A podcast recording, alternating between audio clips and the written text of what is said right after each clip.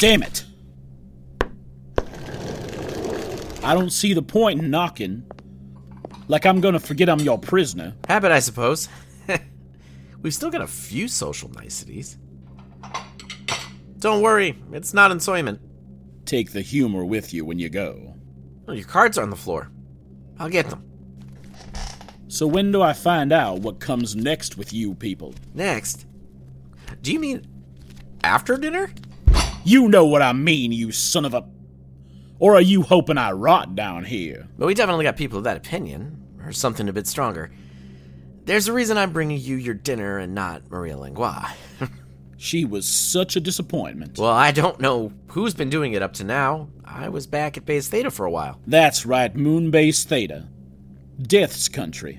I beg your pardon? Uh, This play, Cat on a Hot Tin Roof. This line Big Daddy says. It's a. I have just now returned from the other side of the moon. Death's country, son. And I'm not easy to shock by anything here. I have always felt that line. Wouldn't have pegged you as a theatrical connoisseur. Management training.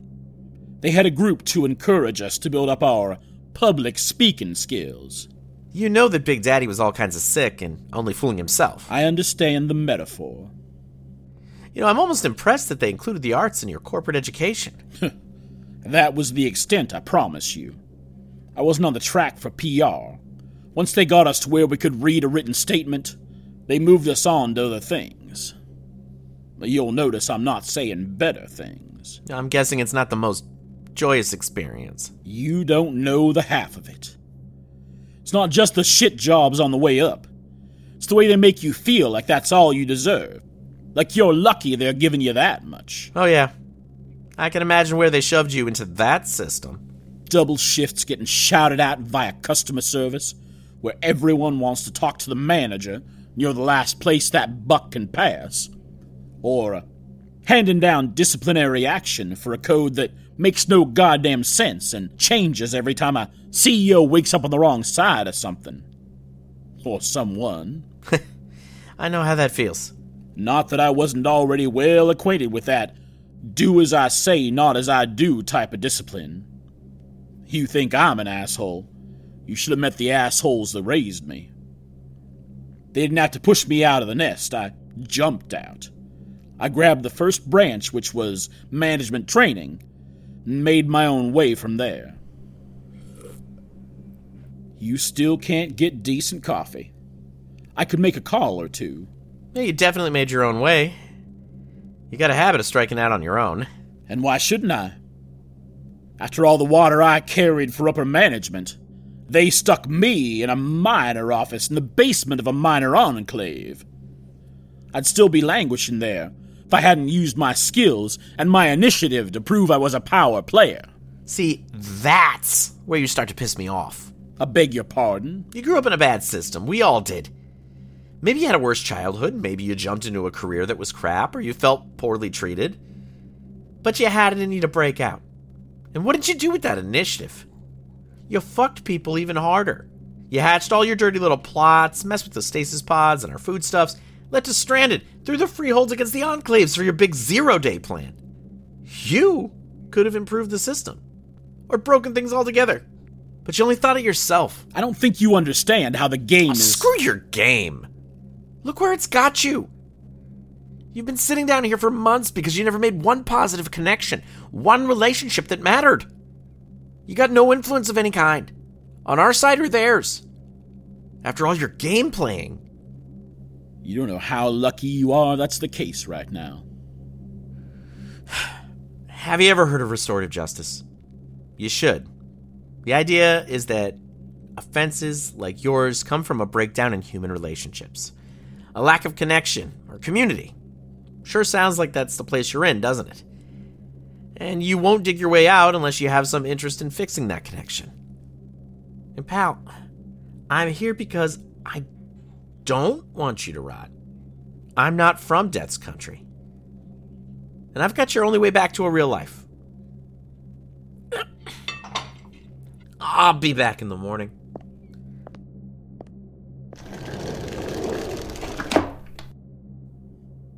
I'm not sure I do know who to call right now for better coffee.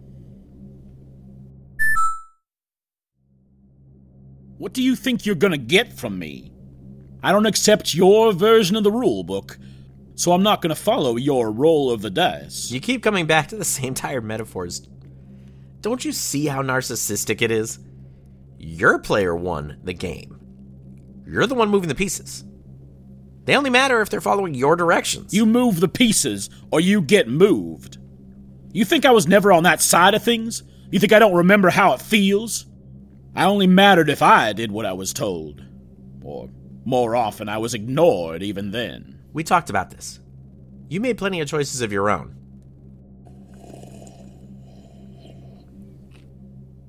I'm glad you brought the better stuff. You're pointing your fingers at me about ensoyment. That was supposed to be a good thing. That was my big improvement. A line of affordable soy based foods that could lift up your spirits while you ate them. But then it was ruined by a committee. What if we could turn up anxieties as easily as soothe them? Why not shove it into a population we owned instead of private testing? I did what I could when I saw the cracks in that plan. I made sure Delta had some backups, made the commercials as ridiculous as possible. But what could I do when they were pushing down so hard from above? What could you do?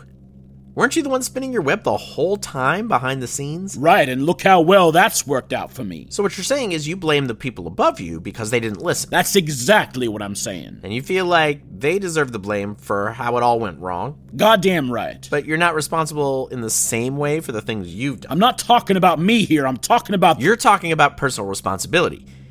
You're talking about a system of justice where people are directly culpable for their crimes, for the way they hurt you and other victims.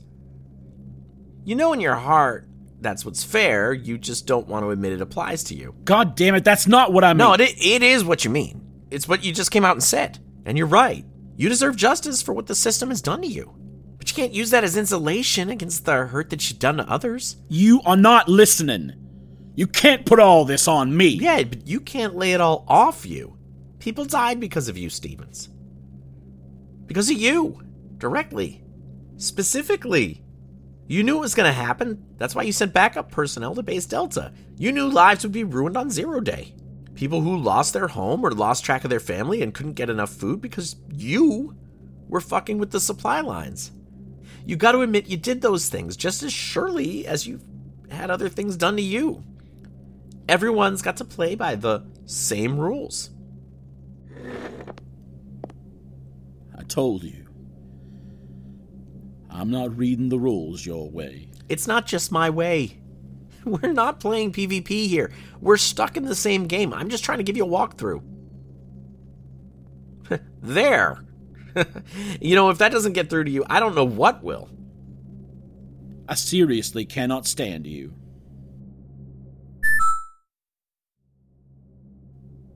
Absolutely not. That is not going to happen. I thought you were all about the game. You think you're goddamn hilarious. Well, you won't talk to me about anything else, so pick up your hand and give me your eights. You son of a bitch, go fish. all right. Maybe this wasn't the best idea. I was going to let you win anyway. For once in my career. Oh, we've come back around to self pity. Huh. You don't know me as well as you think you do. I never left self pity. You gotta get away from this idea that everything's about you. Isn't taking personal responsibility about me? You know the worst part of the training they put us through? They'd shove us in the middle of the deepest piles of bullshit, and from your first step into the situation, you could feel that you shouldn't have been there. Not just that the rules were against you, but the whole game was sour, tainted from the very beginning. You're not just talking about the moon or ensoyment. My first major project, the top line on my corporate CV, was as administrator for the Northern Acquisition. I don't have to tell you what that euphemism represents. You're not anywhere near old enough to have been up in the North in the beginning of things. I'm not old enough. Not anywhere near the beginning. By the time I was thrown in, the damn thing had the momentum of three megacorporations over decades of full on destruction. Oh, my mistake. Resource allocation and relocation. My family was from northern Ontario, Sudbury. Not that that's going to mean a thing to you. it meant nothing to me. I grew up in the super cities. Not until I saw that countryside for the first time. My grandparents had shown me pictures of forests, lake inlets, a bustling little city, all buried or smoldering before I stepped there. It looked like the end of the world, and I was responsible for marking down each ruined acre. I filed reports on time lost from breathing in the smoke.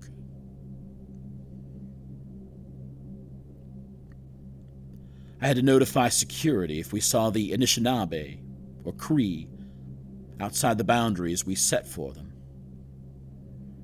It didn't matter that we knew they couldn't survive on those lands, because we'd already stripped them to bare earth. I was also the point person to coordinate with the riders, setting a perimeter to see that no one crossed the lakes without our say so, out or in.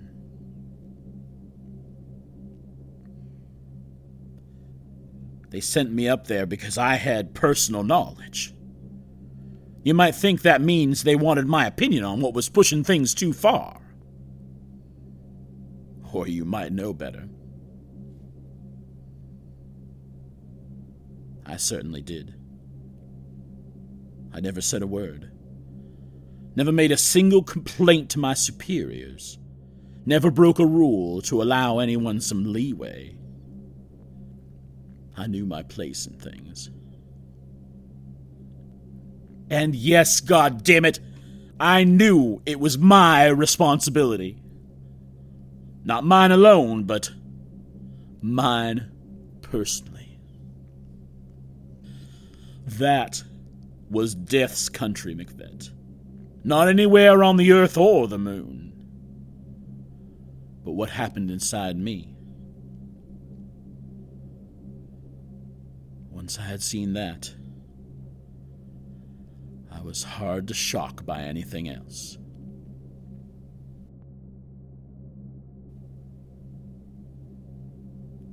So, Yeah, I guess the ball's in your court, sir. I guess we're playing by the same rules. What comes next? You said there's some sort of process for these things. Well, the very next step, we need to get other people involved and see what they think. Other victims, the rest of the community, so on. I've got to talk to more of you? Let me run upstairs and get Trina.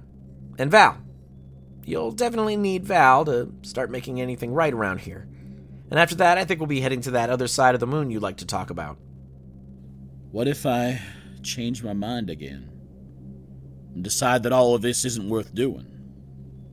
Well, then we'd still have to see what the other folks think. We can't just leave you here to rot. Pull yourself together, Stevens. It's time we took this show on the road.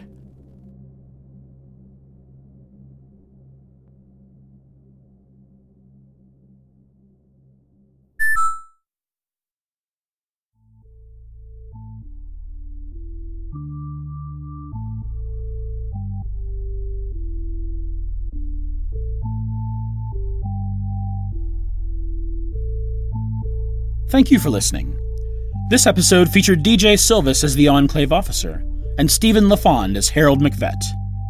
The script was written by DJ Sylvis. Cass McPhee is our audio engineer. Our theme music is Star by the band Ramp. Our cover art is by Peter Chiykowski. Our executive producers are Sarah Müller and Beka B., and our associate producers are Marty Chodorek, June Madeley, Timothy LaGrone, Marilyn Reid, Marissa Robertcop, and Linda Boyer. Thank you guys so much for your support and helping and trusting us to bring this story to life. We love what we've done with it, and we hope you love it as much as we do. As we bring this series to a close and thank you yet again for supporting us through it all, this is a great time to talk about how you can join us on our next adventure. Our Patreon backers get weekly email updates and behind the scenes sneak peeks at our next show, so we would love to see you there. Or sign up for our mailing list to get our monthly newsletter and stay up to date on all the things at monkeymanproductions.com. We'll be back one more time a few weeks from now with a big Q&A special where we're going to answer all your questions about the end of the show. But it's not just about the Q's and A's. We've got a very special announcement we'll be making in that episode as well. So until then, keep seeking ways to resist and keep watching the moon.